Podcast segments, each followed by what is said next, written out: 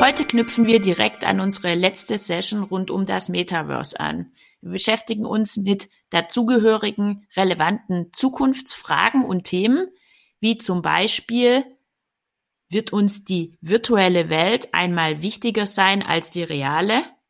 Das Team Z hoch 3 ist heute wieder am Start. Ja. Klaus, Eike Hi. und ich, Mirja, Hallo. wir setzen unser Gespräch fort rund um das Thema Metaverse. Klaus und Eike, Jetzt sind wir ja nicht gerade vom Alter her, wenn wir mal ehrlich sind, die Zs, die viel mehr Zeit tendenziell als ältere Zielgruppen in der digitalen Welt verbringen. Aber mal für uns gesprochen, ich denke, in der letzten Folge haben wir klar bewiesen, dass wir großes Interesse rund um den Hype des Metaverse entwickelt haben. Und wir haben aber auch festgestellt, dass da schon noch ein Weg zu gehen ist. Und als Einstieg würde ich euch gern mal nochmal fragen, wie bewertet ihr denn den, die, den aktuellen Status, wenn ich so sagen kann, im Hinblick auf die fast unbegrenzten Möglichkeiten, die das Metaverse, wenn man es denn glauben darf, da in Zukunft aufbietet. Es ist ja schon allein auch eine technische Herausforderung, denke ich mal. Also das, was man im Moment da auf die Nase gesetzt bekommt und auf die Ohren, ist ja, ähm, wie würde ich, ich würde es mal so vergleichen. Wenn das stimmt, was die Apple-Community die ganze Zeit schon raunt, dann will Apple entweder Ende dieses Jahres oder Anfang nächsten Jahres seine MR, seine Mixed Reality Brille rausbringen. Und ich bin mir ziemlich sicher, die sieht im Vergleich zu diesen Kästen, die wir da im Moment uns vors Gesicht schnallen, so aus wie das iPhone im Vergleich zu dieser Nokia-Gurke, die es davor gab. Das wird ein riesiger Unterschied. Das wird nicht wieder zu erkennen sein. Das wird so cool sein, dass die Apple-Jünger das haben wollen, egal ob das dann 1000 oder 2000 Euro kostet. Ähm, das ist, glaube ich, also Apple macht da ja keine halben Sachen und die haben alles, was sie dafür brauchen, von den Displays über die ähm, Software. Sie haben eigentlich alles und sie können Design und dann wird das ein verdammt attraktives Teil werden. Und wenn man sieht, dass jetzt schon von diesen wirklich gruseligen Dingen äh, 70 Millionen pro Jahr verkauft werden, also sieben Millionen vor paar Jahren, jetzt 70 Millionen, also schon das Zehnfache dann kommen wir da, glaube ich, nochmal in ganz andere äh, Größenordnungen rein. Also man kann sagen, nach der Gesichtsmaske folgen jetzt die Gesichtsbrillen. ähm, ich denke, ja, das soweit sind wir schon, dass wir nachvollziehen können, dass die VR-Brillen die das Tool sind, um in Zukunft in diese weitläufige virtuelle Welt leichter einzusteigen. Ja, aber Leute, dann, dann, dann muss man doch, also das, das kann doch dann keine Brille sein.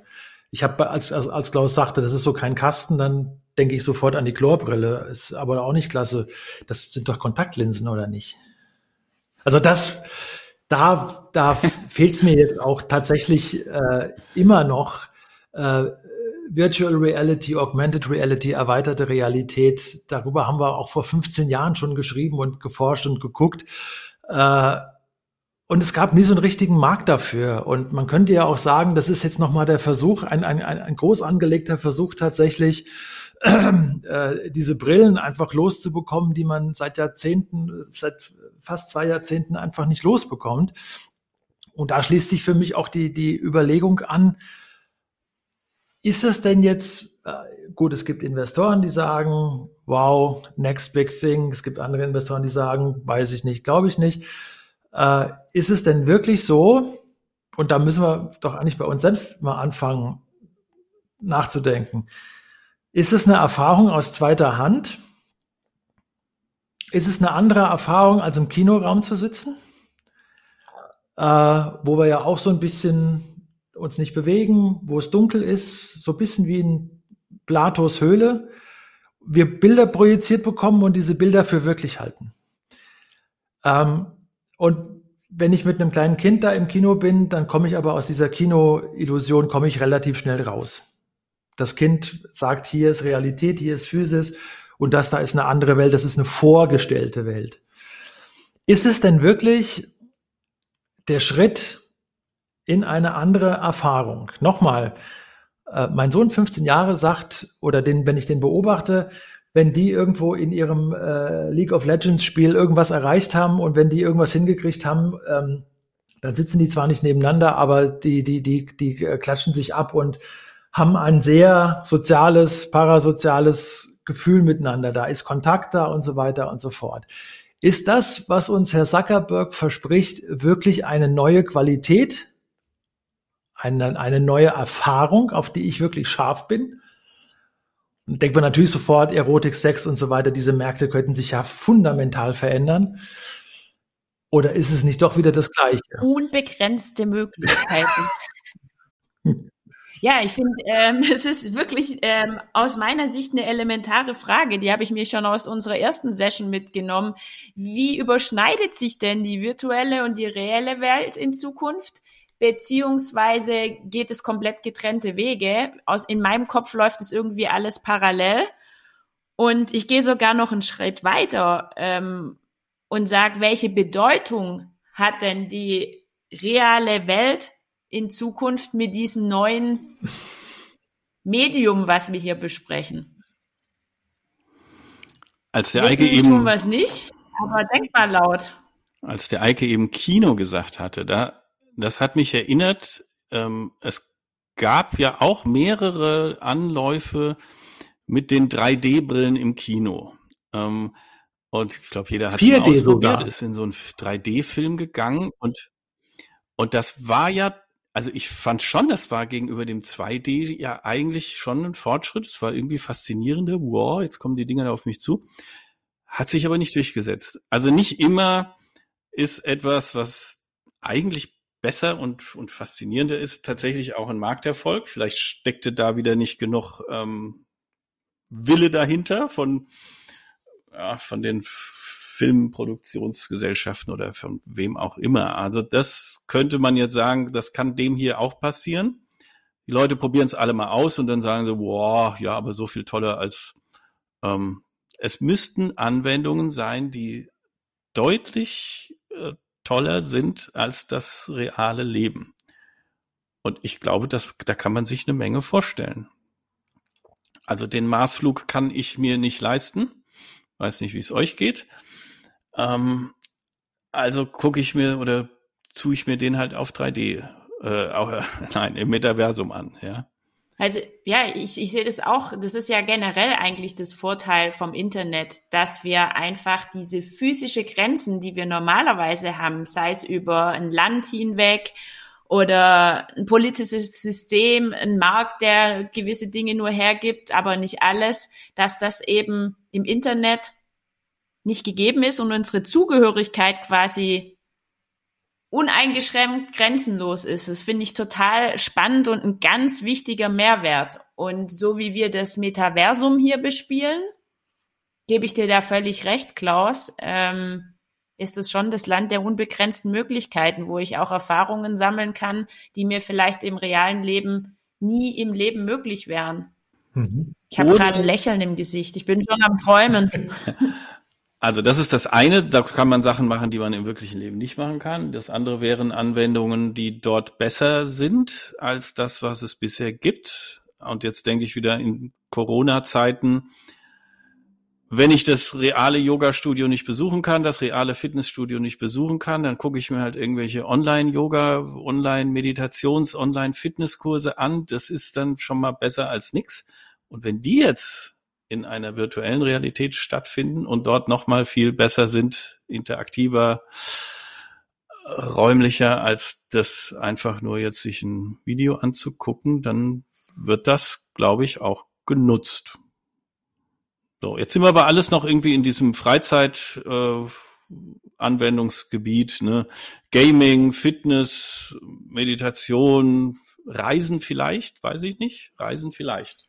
Ja. Ähm. und da in Verbindung kann ich mir auch Eike wieder nur diese VR-Brille gerade vorstellen, heute und hier im Jahr 2022 sitzend, weil ähm, Klaus, du hast gerade gesagt, ähm, das eine ist der Freizeitcharakter, aber wo haben wir denn schon so ein bisschen greifbarere Entwicklungen in Richtung Metaversum. Und da sind wir in der Arbeitswelt, wenn es um Fertigung geht zum Beispiel, wo ja schon viel mit VR-Brillen oder viel verstärkt in, in, in Branchen mit VR-Brillen ähm, gearbeitet wird. Und da ja auch sehr positive Erfahrungen bei komplexen Montagen etc. mit gesammelt werden. Also ich kann wir jetzt nicht zurückgehen, aber die VR-Brille, das ist so, so das Thema für mich.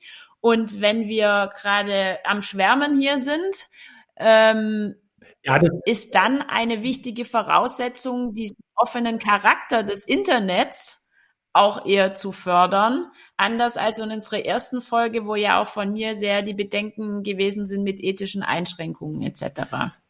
Aber Eike, du wolltest was sind, sagen. sind an einem wirklich wichtigen Punkt. Also wie kommt es wirklich bei uns an? Was, was soll das für uns sein und welcher Erlebnischarakter, welchen Erfahrungsgehalt hat das schließlich? Das, was du angedeutet hast, äh, wo, wo sind diese Brillen im Einsatz? Äh, das weiß man schon seit zehn Jahren. Also du, du, du kannst, es, es sind Experimente gemacht worden. Mhm. In der Medizin, in der Chirurgie ist es, es sind Brillen entwickelt worden für Maschinenbauer, für Zimmerleute, äh, kann man sich alles relativ gut vorstellen.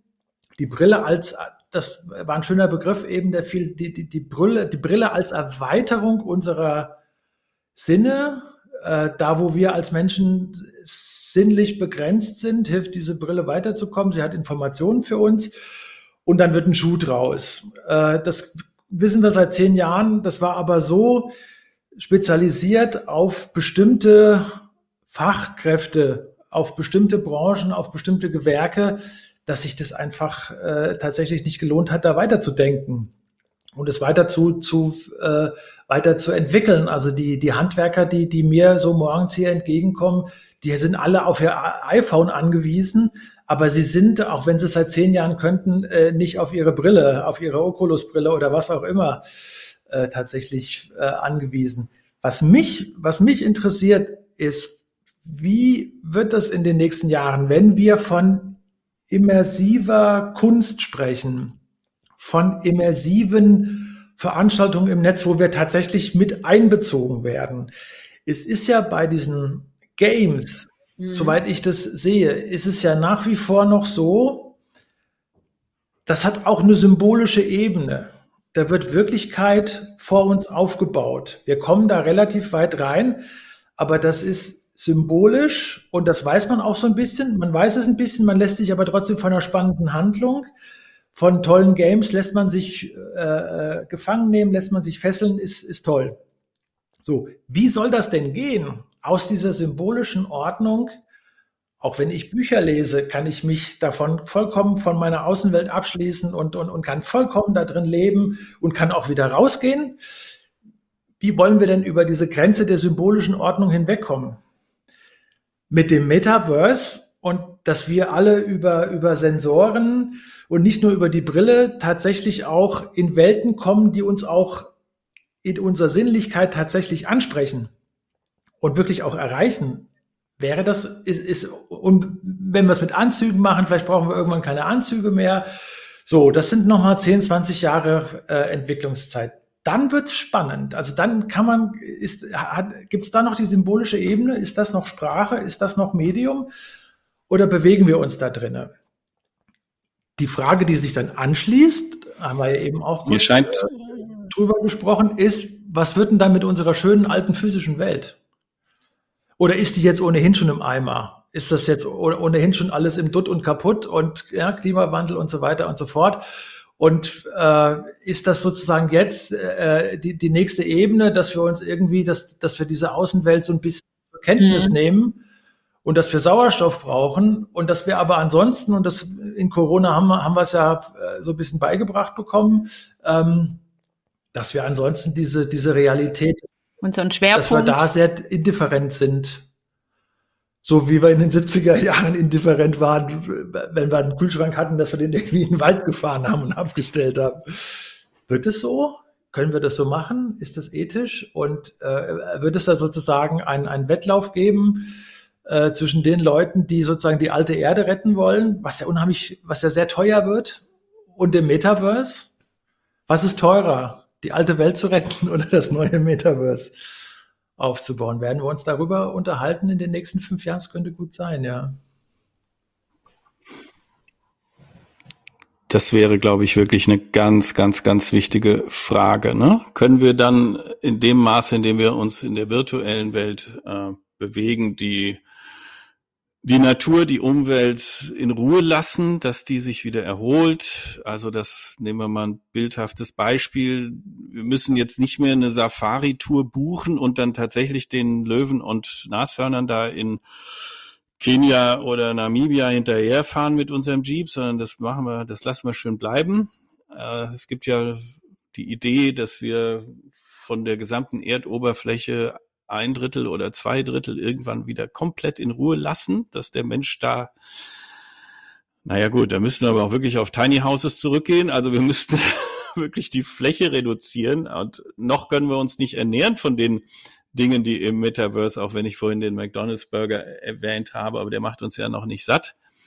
Also brauchen wir wahrscheinlich schon immer noch viel Fläche, bald, bald 10 Milliarden Menschen. Und trotzdem wäre das eine Chance, den Ressourcenverbrauch zu entkoppeln, ja, indem man ihn einfach durch Pixel ersetzt und die tatsächlichen Rohstoffe im Boden lässt, ähm, außer dass wir Strom brauchen, ja, und das sind gigantische Mengen an Rechnerleistung und an Serverfarmen, die es dafür braucht, damit das stabil stehen bleibt, dieses Metaversum. Und trotzdem, das könnte entkoppeln vom Ressourcenverbrauch. Und die große andere Gefahr ist, dass auch. der Mensch sich eben dann auch entkoppelt von seiner Erleb von seinem Erleben und eben sagt, ja komm, dann lass den Eisbär doch aussterben, ist mir doch wurscht. Ja, ich habe den ja hier in 3D, kann ich ja rein, äh, angucken, wenn ich das brauche. Er wird es aber gar nicht mehr brauchen, weil er vielleicht sagt, oh Gott, ich war noch nie in einem Wald, wozu soll man diesen Wald überhaupt gut gebrauchen können? Die große Gefahr, Entfremdung, Entkopplung von dem bisschen, was wir noch irgendwie als, als Natur empfinden. Und die große Hoffnung, die große Chance tatsächlich, sie äh, mehr und mehr in Ruhe lassen, äh, das wird, glaube ich, eine interessante Weichenstellung sein. Darüber müsste man tatsächlich dann mal ernsthafte Diskurse führen. Ich glaube, es hängt halt auch viel von der Qualität ab, wie wir da, was, was, was wir da erwarten dürfen. Ähm, ich sehe wahnsinnig viel Potenziale in puncto Ressourceneinsparung, Stichwort Nachhaltigkeit, weil was ja schon mal auf der Hand liegt, ist, wir würden uns viel weniger auch bewegen. Mobilität würde sich verändern, was aber auch, glaube ich, sich wahnsinnig verändern würde, ist der Konsum, die Art des Konsums. Ich meine, ich kann mich zwar nicht vom digitalen Burger ernähren, aber was ist mir wichtig und wo setze ich auch meinen Schwerpunkt in puncto zum Beispiel meine Historie Fashion?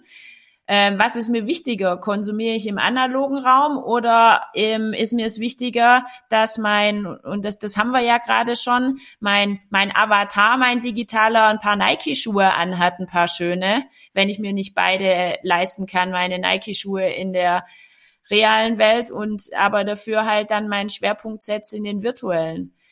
Das finde ich ähm, sehr spannend. Also Nachhaltigkeit, was ich sagen will, wirklich gutes Potenzial gegeben, um auch die Natur zu schonen, unvorstellbar in Abhängigkeit mit der Qualität. Trotzdem auch der analoge Bereich ist mir schon, habe ich viele Fragezeichen. Das eine ist Konsum, das andere ist aber auch analoge Begegnung. Wir haben halt auch gemerkt, dass wir momentan im Heute und Hier über digitale Kommunikationstools etc. Ähm, nicht alles kompensieren können an, an menschlichen Beziehungen und wie wichtig das Ganze uns auch ist.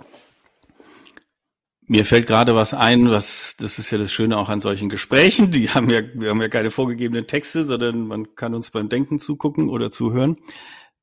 Die Sharing Economy wäre ein sensationell großer ähm, Gewinn wenn wir uns klar machen, dass alles das, was da in diesem Metaversum existiert, ja nur Pixel sind. Dann heißt das, dass wenn irgendein Nerd, irgendein Coder jetzt eben eine Kollektion von Hoodies entwirft, dann kann er die verschenken. Grenzkosten von null. Die kann er eine Million Mal auf den Markt werfen. Jeder kann sie sich anziehen. Das ist ja genau das, was die großen äh, Anbieter natürlich versuchen zu verhindern, indem sie auf jeden Haufen Pixel irgendwie ihre Patente drauflegen und ihre Schutzgebühren und so weiter. Aber eigentlich, Beispiel Wikipedia, ist das für alle umsonst nutzbar, wenn die Community sich dazu durchringt, zu sagen, wir machen Sharing. Alles ist for free, Open Source. Wenn der Eike sein neues Buch ähm, ein paar tausend Mal verkauft hat und danach könnte er sagen, so, und jetzt ist es for free. Das E-Book kann jeder kriegen, jeder lesen. Ähm, das wäre eine Riesenchance und das ist natürlich für die großen äh, Tech-Firmen der, der, Horror, die Horrorvorstellung, dass die Menschheit das jetzt selbst in die Hand nimmt, das Web 3.0 und sagt so, und dabei gibt's keine Lizenzgebühren mehr und keine Flatrates und keine monatlichen Nutzungsgebühren, das ist alles for free. Wäre das cool? Alles verschenkt. Ja, das ist so Stichwort Creator Economy, was du eigentlich gerade sagst. Wir hatten überhaupt keine keine Hürden mehr in puncto Produktion und Vermarktung, sondern es könnte jeder einsteigen, da wo er will, mal ganz provokativ gesagt. Wobei wir das ja jetzt auch schon können. Ja, also wir betreiben ja Sharing auch über, über Internet oder über Internet gesteuert oder na, und, und stellen den Kontakt her. Also das, das, das wäre ja. sicherlich so. Und Sharing ist ein gutes Beispiel. Äh, von Sharing haben wir äh, oder über Sharing haben wir vor zehn Jahren noch so geredet, dass wir sagten, das ist tatsächlich P2P, äh, du teilst mit den Leuten, die du magst und, und ne, so eider daus. Plötzlich stellt man aber fest, äh, dann irgendwann gab es Uber und die verstehen Sharing ganz anders. Darum, darum geht's ja tatsächlich auch, äh, dass es natürlich jetzt auch, auch eine Frage ist, äh, wer besitzt, wer besitzt dieses äh, äh Metaverse? Und wir haben es wir haben's ja bei den äh, bei den NFTs haben wir es ja gesehen. Also die äh, Sotheby's verkauft mittlerweile Kunstwerke, NFTs äh, für äh, 100.000, 200.000 und so weiter und so fort. Und das, der einzige Wert an diesen Kunstwerken ist, dass sie eine gewisse Exklusivität nachweisen können und dass, dass das im Moment neu ist. Na, und Kunst ist ja ohnehin schwer zu bewerten. Und so, ich glaube, so wie es sich jetzt abzeichnet, dass wir im Metaverse eben die Möglichkeit potenziell haben, zu tauschen, ko-kreativ zu sein, äh, relativ immateriell, schönes Wort in dem Zusammenhang, leben können aber. Ja, sorry, wenn ich dich da unterbreche, aber das ist ein wichtiger Punkt, dieses Immaterielle, weil nämlich Art, die, die Art der Produktion und der Wertschöpfungsprozess ja. eben auch ein anderer ja. ist. Du sagst ja, ähm, haben wir ja heute schon, aber wir haben so viele materielle ähm, ja. Themen hier am Start, die, die fast wegfallen, wenn wir ans Metaversum denken. Da sehe ich schon einen sehr großen Richtig. Unterschied noch drin. Das, das, das, Und große Möglichkeiten. Das, das wäre ja, ja der Punkt. Die, die, die Frage ist dann, ob wir, das ist jetzt eine ziemlich ketzerische Frage, ob wir dann irgendwann damit zufrieden sind, dass unser Avatar im Spiel XY die Jordans Schuhe trägt von, von Nike, die genauso aussehen wie die in der Realität, ob das irgendwann äh, für uns wichtiger ist. Ich glaube, da, da, da, und, und dann, dann, mhm. dann würde mein Sohn wieder sagen, beides ist schön, aber äh, mit, wenn ich mit den Jordans da unterwegs sein kann in der virtuellen Welt und wenn mir das Vorteile bringt, äh, und ich bin ja ohnehin fünf, sechs, sieben Stunden da unterwegs, äh, dann, dann ist das für mich äh, durchaus tatsächlich in Ordnung. Also ich, die, die Idee hinter dem Metaverse, also Welt der Welten, ist tatsächlich dass wir nochmal eine neue Welt bauen, dass sich kluge Leute und sehr reiche Leute überlegt haben, mit dem Metaverse nochmal die Welt zu bauen und damit aber, so sehe ich es im Moment, richtig Asche machen wollen und richtig abkassieren wollen. Und wie wir da sozusagen in den nächsten Jahren weiterkommen, ist natürlich die spannende Frage. Die wenn wir uns nochmal erinnern an die Entstehung des Internets, das war ja ursprünglich auch die Scientific Community, das war ja komplett non-kommerziell, es war auch eher anarchistisch gedacht. Da tauschen sich die Forscher weltweit aus, ihre Informationen und ihre Publikationen und so weiter. Das war der Ursprung des Internets. Und keiner hatte damit gerechnet und es war weder E-Commerce noch Onlinehandel und schon gar nicht war Amazon am Horizont erkennbar. Und dann ist uns das quasi von der kommerziellen Wirtschaft, ähm, ich will nicht sagen aus der Hand genommen worden, aber letztendlich ja schon. Es ist kommerzialisiert worden in einem Ausmaß, was von Anfang an völlig undenkbar schien. Jetzt ist es anscheinend so, dass es gerade umgekehrt ist. Jetzt wollen also die großen Unternehmen irgendwie ein Metaversum in die Welt setzen und wir hätten aber die Möglichkeit, es ihnen wegzunehmen, in dem Maße, in dem wir alles, was irgendwie ähm, machbar ist, programmierbar ist, äh, for free auf den Markt werfen. Und dann könnte sich, und jetzt gibt es mhm. so ein mhm. Friedensangebot meinerseits mal, die beiden Welten könnten sich ja versöhnen und man könnte sagen, okay, also jeder, der jetzt ähm, Sneaker braucht für seinen Avatar, hat die Gratis-Version. Und wer meint, er müsste die Nike, die Jordan, weiß nicht was Edition haben, so, da können also auch die Unternehmen fantastischen Umsatz machen. Wirtschaftswachstum ist plötzlich ohne Ressourcenverbrauch wieder denkbar. Und wer meint, gut, er muss die Jordans Schuhe tragen, der kann die sich dann kaufen. Und wahrscheinlich wird Nike dann die nächste Idee haben und wird sagen, und mit diesen Schuhen läuft dein Avatar aber tatsächlich auch eine Hundertstel Sekunde schneller als die Konkurrenz mit den No-Name-Schuhen. Ja. Und dann, meinetwegen, gibt's halt wieder einen, einen, Wettbewerb und einen Markt. Aber man könnte beides tatsächlich ähm, sich vorstellen. Eine friedliche Koexistenz von Sharing Economy und kommerziellem Markt im Meta Metaversum. Also was mir dazu einfällt, ist erstmal ähm, zum Start unserer heutigen Session. Ich glaube, ganz wichtig ist erstmal, wer gewinnt das Race von Hardware und in der alten Sprache gesprochen von Betriebssystem. Da passieren ja gerade so viel und wer hat, wer ist derjenige von den großen Tech-Giganten, der uns den Zugang am besten erleichtert? Und da passiert ja schon viel innerhalb der Großen, finde ich ganz wichtiger Punkt. Und für das, was du gesagt hast, Klaus, da sind wir ja dann bei Freemium-Varianten und, und Premium-Abonnement-Modelle. Ähm, spannender Ansatz. Ich habe irgendwie für mich gemerkt, dass ich fast nie beim Freemium lande, sondern immer mich in irgendwelche Abhängigkeiten begeben muss, gerade wo die wirklich so kreativ ist, die Wirtschaftswelt, ähm, dass ich mich da schon als Nutzer unter Druck gefühlt fühle und eben das für mich irgendwie letzten Endes auch nicht so die, die Lösung ist aus, aus Konsumentensicht. Und was mich überhaupt nicht wundert, was wir hier gerade besprechen, die großen Marken, wenn wir jetzt mal losgelöst vom Zugang und vom Betriebssystem in Anführungsstrichen sprechen, warum wird da schon so viel investiert? Die großen, die McDonald's, die Disneys, die Nikes, äh, die Guccis dieser Welt experimentieren, weil sie halt auch zu den ersten gehören werden wollen, weil aus meiner Sicht uns das nämlich auch eine komplett andere Markenwelt eröffnet und auch vielleicht Marken, die nur im Metaverse in Zukunft erfolgreich sein werden und existent.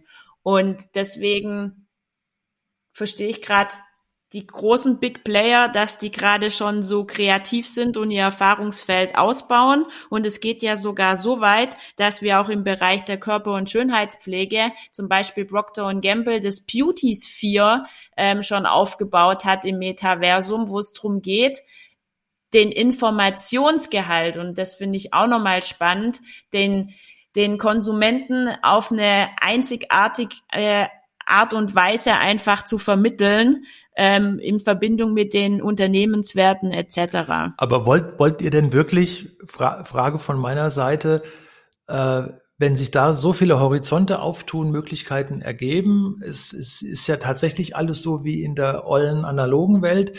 Wollt ihr denn wirklich dann, äh, wenn wir an diesem Metaverse arbeiten, wollt ihr dann wirklich im Kapitalismus leben? Gibt es dann keinen anderen Entwurf, weil ich, ich sehe schon wieder die Nikes und so weiter und so fort und, und die Turnschuhe und, und, und die, mhm. die NFTs. Äh, und es werden Patente gesichert im, äh, für, für das Leben im Metaverse. Und das ist ja dann, dann nochmal die gleiche Scheiße. Ja. Also nochmal das Gleiche?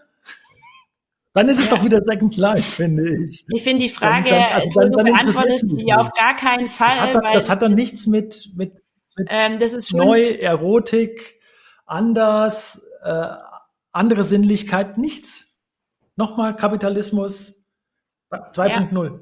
ja, du sprichst es aus. Das ist das, was mich auch gerade nicht nur wütend, sondern auch traurig macht, weil genauso läuft's. Die großen Player, die stützen sich schon drauf und ähm, mir hat das bisher nicht gereicht, was ich auch von euch an Beispielen ge gehört habe. Und ich habe auch keine, äh, wie dieses dezentrale Thema noch mehr in den, den Fokus von uns Menschen auch kommt. Da würde ich gerne hinkommen, ähm, dass der Eike auch sichtbar seine, wie du gesagt hast, Klaus, die nachdem er sein neues Buch rausgebracht hat, zum Zeitpunkt X auch an die Allgemeinheit denkt, etc., diese Chance, die wir gerade haben, da nehme ich die andere, die kommerzielle Seite leider schon wieder viel mehr und aktiver war. Ich, es gibt ja noch ein, ein Beispiel, ähm, habe ich gerade ein bisschen drüber geschrieben, das ist ja der Versuch,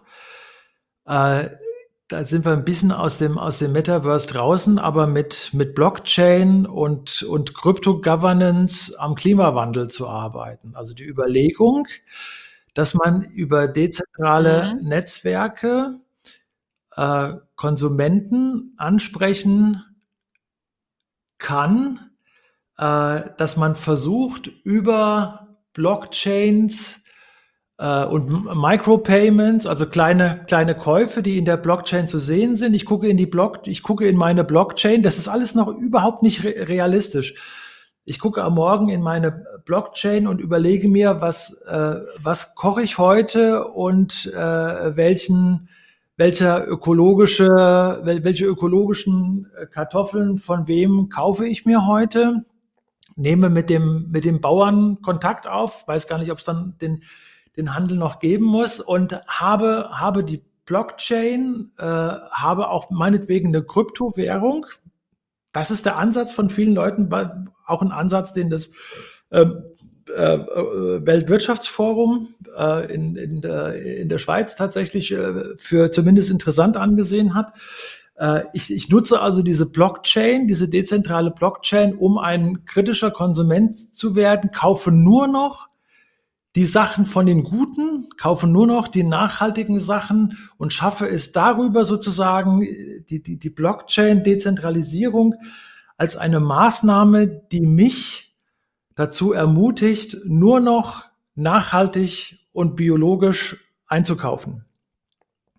Ist es realistisch? Ich glaube, es ist nicht realistisch. Weswegen soll ich denn über, über, über diese Blockchains zu einem, äh, zu einem kritischen Konsumenten werden? Aber in der Diskussion und es, ne, es gibt diesen, diesen Terminus technicus des, des, des, des äh, Klima Crypto Governance, äh, dass man sagt, ja, das ist doch, dann, wenn, wenn, wenn wir die haben, dann können wir auch genau, können wir auch genau zeigen, wie tatsächlich der CO2-Fußabdruck ist. Das ist dann in der Blockchain unwiderruflich wahrnehmbar und sichtbar und wir können uns für den Konsum des Guten entscheiden. Und da würde ich wieder sagen, das ist Technokratie.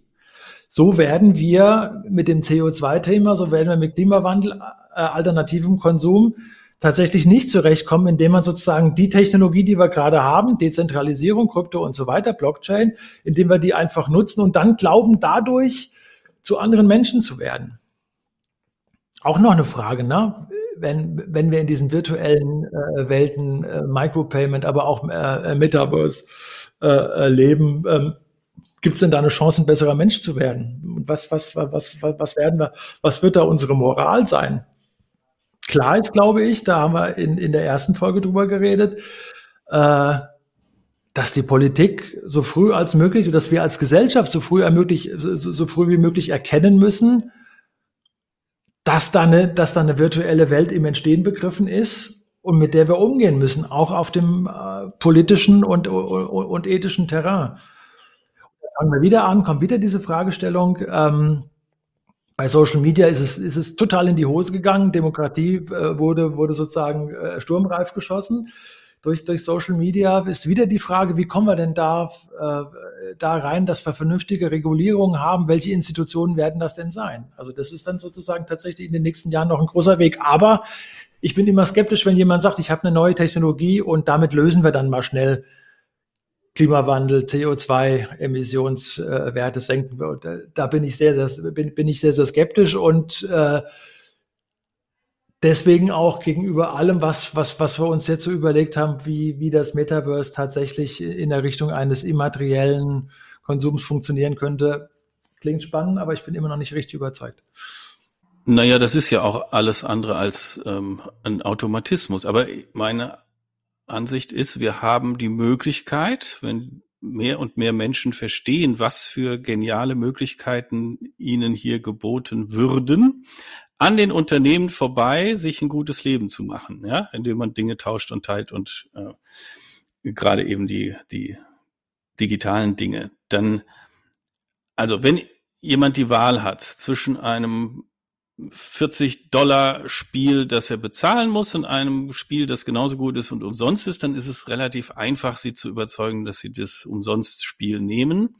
Das Dumme ist jetzt wiederum, dass die ganzen Google-Angebote ja auch vermeintlich gratis sind und die ganzen Facebook und die ganzen, die sind ja alle, es steht jedenfalls kein Preis drauf, ja, man bezahlt mit Daten, mit Aufmerksamkeit, mit Zeit. Aber sie sind halt leider auf den ersten Blick auch umsonst und insofern wird es natürlich schwierig, gegen die zu konkurrieren. Aber die Möglichkeit ist da. Und das ist so ähnlich wie bei der Nachhaltigkeitsthematik insgesamt. Es braucht ein Mindshift, es braucht einen Bewusstseinswandel, der, glaube ich, auch im Gange ist, aber natürlich noch längst nicht ausreichend und noch längst nicht mehrheitsfähig oder gar bei allen angekommen ist. Aber die Möglichkeit ist da. Aber ja, erst müssen die Menschen irgendwie kapieren, was ist wichtig, was zählt und was ist Bullshit. Und das haben natürlich noch puh, denkst nicht alle irgendwie sind da einer Meinung, ne? um es mal vorsichtig zu formulieren. Nee, und wenn wir dann noch den, den Globus nehmen und auch da die unterschiedlichen Möglichkeiten, die wir haben, und wir sprechen hier wieder sehr stark ja auch aus der Sicht der westlichen Welt, wird die Frage, Klaus, bestimmt nicht einfacher. Ähm, was mir gerade wieder so bewusst geworden ist, anhand der letzten gefühlt zehn Minuten, wie wichtig in diesem Metaversum, aber auch in der Zeit, die da auf uns zukommt, Technologie und Gesellschaftstrends letzten Endes sind.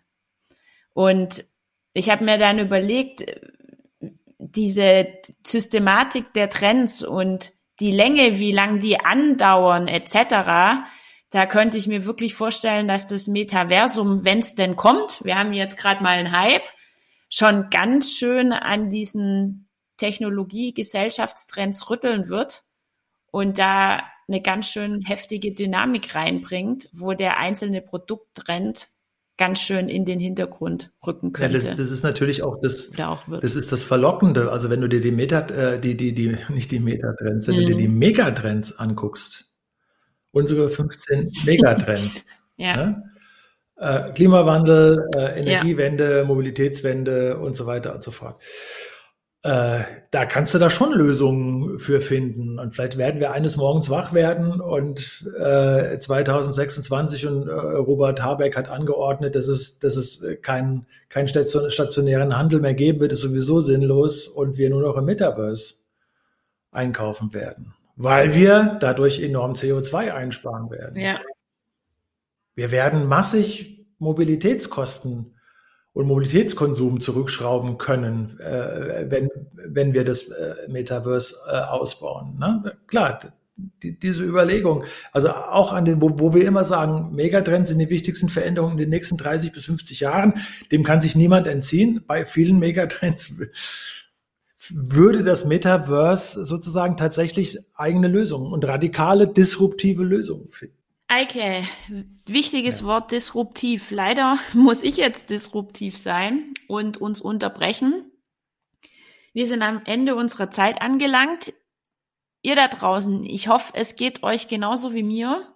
Ich habe wieder mal nach unserem lebhaften Austausch sehr, sehr viele Impulse für mich mitnehmen können. Mich lässt zum Beispiel diese Kernfrage nach wie vor nicht los. Welche Bedeutung hat eigentlich das reale Leben in Zukunft noch?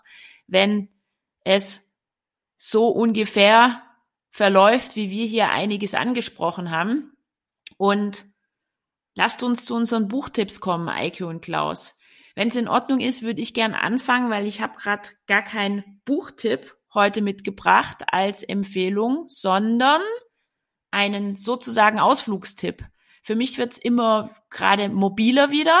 Und ich denke für den einen oder anderen auch. Wir haben wieder mehr Möglichkeiten, mal kleine Trips zu unternehmen und im Alltag auszubrechen. Und da möchte ich die fantastische Bibliothek in Wetzlar vorschlagen für einen kleinen Ausflug. Was ist es? Es handelt sich um ja eine Bibliothek, wie der Name sagt, und da sind über 300.000 Titel von fantastischer Literatur aufzufinden. Was ist fantastische Literatur? Ja, das sind unterschiedliche Themengebiete von Fantasy über Utopien hin bis zu Science Fiction. Das war der Bereich, der mich auch da so neugierig gemacht hat. Und letzten Endes ist es ein Sammlungsaufbau seit 1987, ähm, ist, in, ist eine, in eine Stiftung umgewandelt worden auch. Und es ist eigentlich auch weit mehr die fantastische Bibliothek als eine Bibliothek. Es ist ja ein Kultur-, ein Wissenschafts- oder auch ein Bildungszentrum, eine Forschungsbibliothek kann man sagen, ähm, wo auch eine Akademie angeschlossen ist. Und die wird auch von Wissenschaftlern und Kulturinteressierten aus unterschiedlichsten Ländern über ganz Europa hinweg genutzt. Und losgelöst von der Literatur, die man da ausleihen kann, werden da auch Symposien, Seminare, Vortragsreihen rund um unterschiedlichste Themen ähm, durchgeführt. Und eine spannende Geschichte. Ich hoffe, ich habe euch jetzt neugierig gemacht. Ich werde es auch in den Show Notes unten anbringen, damit ihr es euch mal im Internet anschauen könnt, ob es interessant ist. Wie gesagt, Science Fiction war eine tolle Geschichte, als ich mich da mal vor Ort begeben habe. Und ich habe jetzt genug Gewerbung betrieben. Und wenn es in Ordnung ist, übergebe ich einfach an dich, Klaus. Toller Tipp. Ich hatte auch eben bei unserem Thema dauernd das Wort Science Fiction irgendwie, aber es ist nie gefallen. Es ist natürlich ganz, ganz wichtig. Es zeigt, wie fasziniert die Menschheit davon ist, Virtualisierung, ihre Grenzen zu überwinden, raus aus ihrer beschränkten Natur mit ihren beschränkten Möglichkeiten. Das ist ein Urinstinkt wahrscheinlich des Menschen, dass er immer weiter will und neue Dinge ausprobieren will. Und da hat das Metaversum natürlich schon bedient genau solche äh, Sehnsüchte, wenn es das gut macht. Ja. Aber wir waren jetzt eigentlich ja fertig und wollten über Buchtipps sprechen. Gut, wenn ich gerade dran bin, ähm, gestern abgeschlossen, der belletristische Tipp, ähm, Erstaunen von Richard Powers, ein Vater mit seinem neunjährigen Sohn und der Sohn geht so ein bisschen in Richtung Greta Thunberg. Er leidet ähm, nicht nur an Asperger, er ist hochbegabt, sondern er leidet vor allem an dem an der Art und Weise, wie die Menschen die Natur, die Umwelt, die Mitlebewesen behandeln und zugrunde richten. Und ähm, der Vater versucht mit seinem Sohn da irgendwie ihn von diesem Leiden äh, das klar zu bekommen. Also das ist schon schwere Kost. Und was vielleicht noch eher zu unserem Thema hier passt, habe ich jetzt angefangen. Im Grunde gut eine neue Geschichte der Menschheit. Wird, glaube ich, auch gerade ziemlich äh, rauf und runter empfohlen. Rüdger Bregmann. Hatten wir das schon mal hier erwähnt? Nee, ne? Nee, mir sagt's nichts auf jeden Ein Fall. Ein Historiker, der jedenfalls damit einen Bestseller gelandet hat und der versucht zu widerlegen, was uns seit Jahrhunderten erzählt wird, dass der Mensch an sich böse ist und dass er ohne Kultur und Zivilisation und Gesetz und Autorität eigentlich ähm, ja nicht wirklich gesellschaftsfähig wäre. Und er dreht das Ganze um und sagt, ähm, das ist nicht wahr, auch nicht, was die Ökonomen erzählen. Wir sind nicht von Natur aus egoistisch und so weiter und Konkurrenz und ähm, im Grunde gut. Eigentlich sind die Menschen äh, im Grunde gut. Punkt. Dann, dann kann der Weg ins Metaverse eigentlich nur eine, eine schön, ein schöner Trip werden. Also äh, müssen wir uns mal das Buch genauer angucken. Äh, ich ich habe ein sehr, ein sehr er erdiges, äh, erdnahes Thema äh, in der analogen Realität beheimatet, sehr aktuell. Es geht um äh, ein Buch über Osteuropa, wo äh, zwei Autoren, Ivan Krastev, ein Bulgare, und Stephen Holmes, ein Amerikaner, darüber schreiben, was ist eigentlich passiert äh, nach 1989. Nicht das Ende der Geschichte, sondern äh, eine ganz äh, neue Etappe, wo äh, Putin mittlerweile sagt, dass das war sozusagen der Anfang des größten Unfalls des 20. Jahrhunderts, dass Russland nicht mehr Weltmacht ist. Und die versuchen so ein bisschen nachzuvollziehen, weswegen in Osteuropa diese äh, illiberalen Demokratien oder autoritären Staaten oder diese Tendenzen zumindest so deutlich entstanden sind.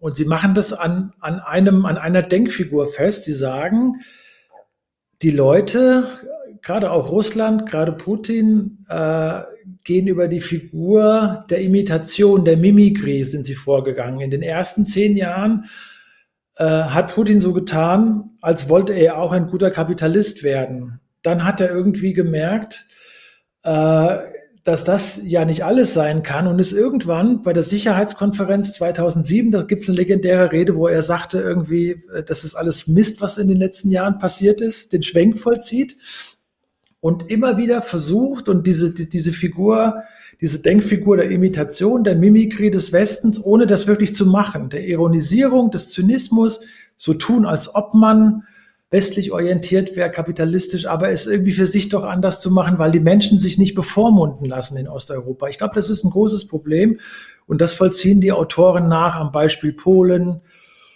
äh, Ungarn natürlich, äh, Russland, aber auch dann bis zur bis zur ähm, bis zur Wahl von, von Donald Trump. Das Buch ist 2019, glaube ich, in Englisch erschienen, 2021 in Deutsch und erklärt im Moment sehr, sehr viel über die Situation in Russland, Ukraine etc. Sehr, sehr gut lesbar, sehr schwungvoll geschrieben. Ich habe es fast durch. Es sind so knapp 400 Seiten. Wow, das war jetzt heute wieder ganz schön vielseitig, was wir rund um die Zukunft des Metaverse miteinander besprochen haben, Eike und Klaus. Aber auch unsere Tipps waren wieder extrem bunt und die könnt ihr natürlich alle wieder unter den oder in den Show Notes abrufen. Ich mach's zum Abschluss heute mal anders. Wir würden gern was von euch hören.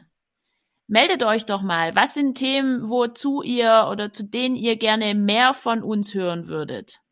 Was beschäftigt euch? Oder habt ihr vielleicht auch einen Buchtipp, den ihr mit der Community teilen wollt? Wie auch immer, die ersten drei, die bekommen eine Version vom neuesten Buch von Eike, das neue grüne Zeitalter. Da geht es darum, wie der Green New Deal unsere Art zu leben radikal verändern wird. Könnt ihr euch raussuchen, ob wir es euch digital oder analog zukommen lassen. Und ich bin gespannt, was reinkommt. Wir sagen Tschüss vom Team Zukunft zum Zuhören, Z hoch drei und freuen uns bereits auf unsere nächste Session. Tschüss. Ciao. Tschüss. Ciao.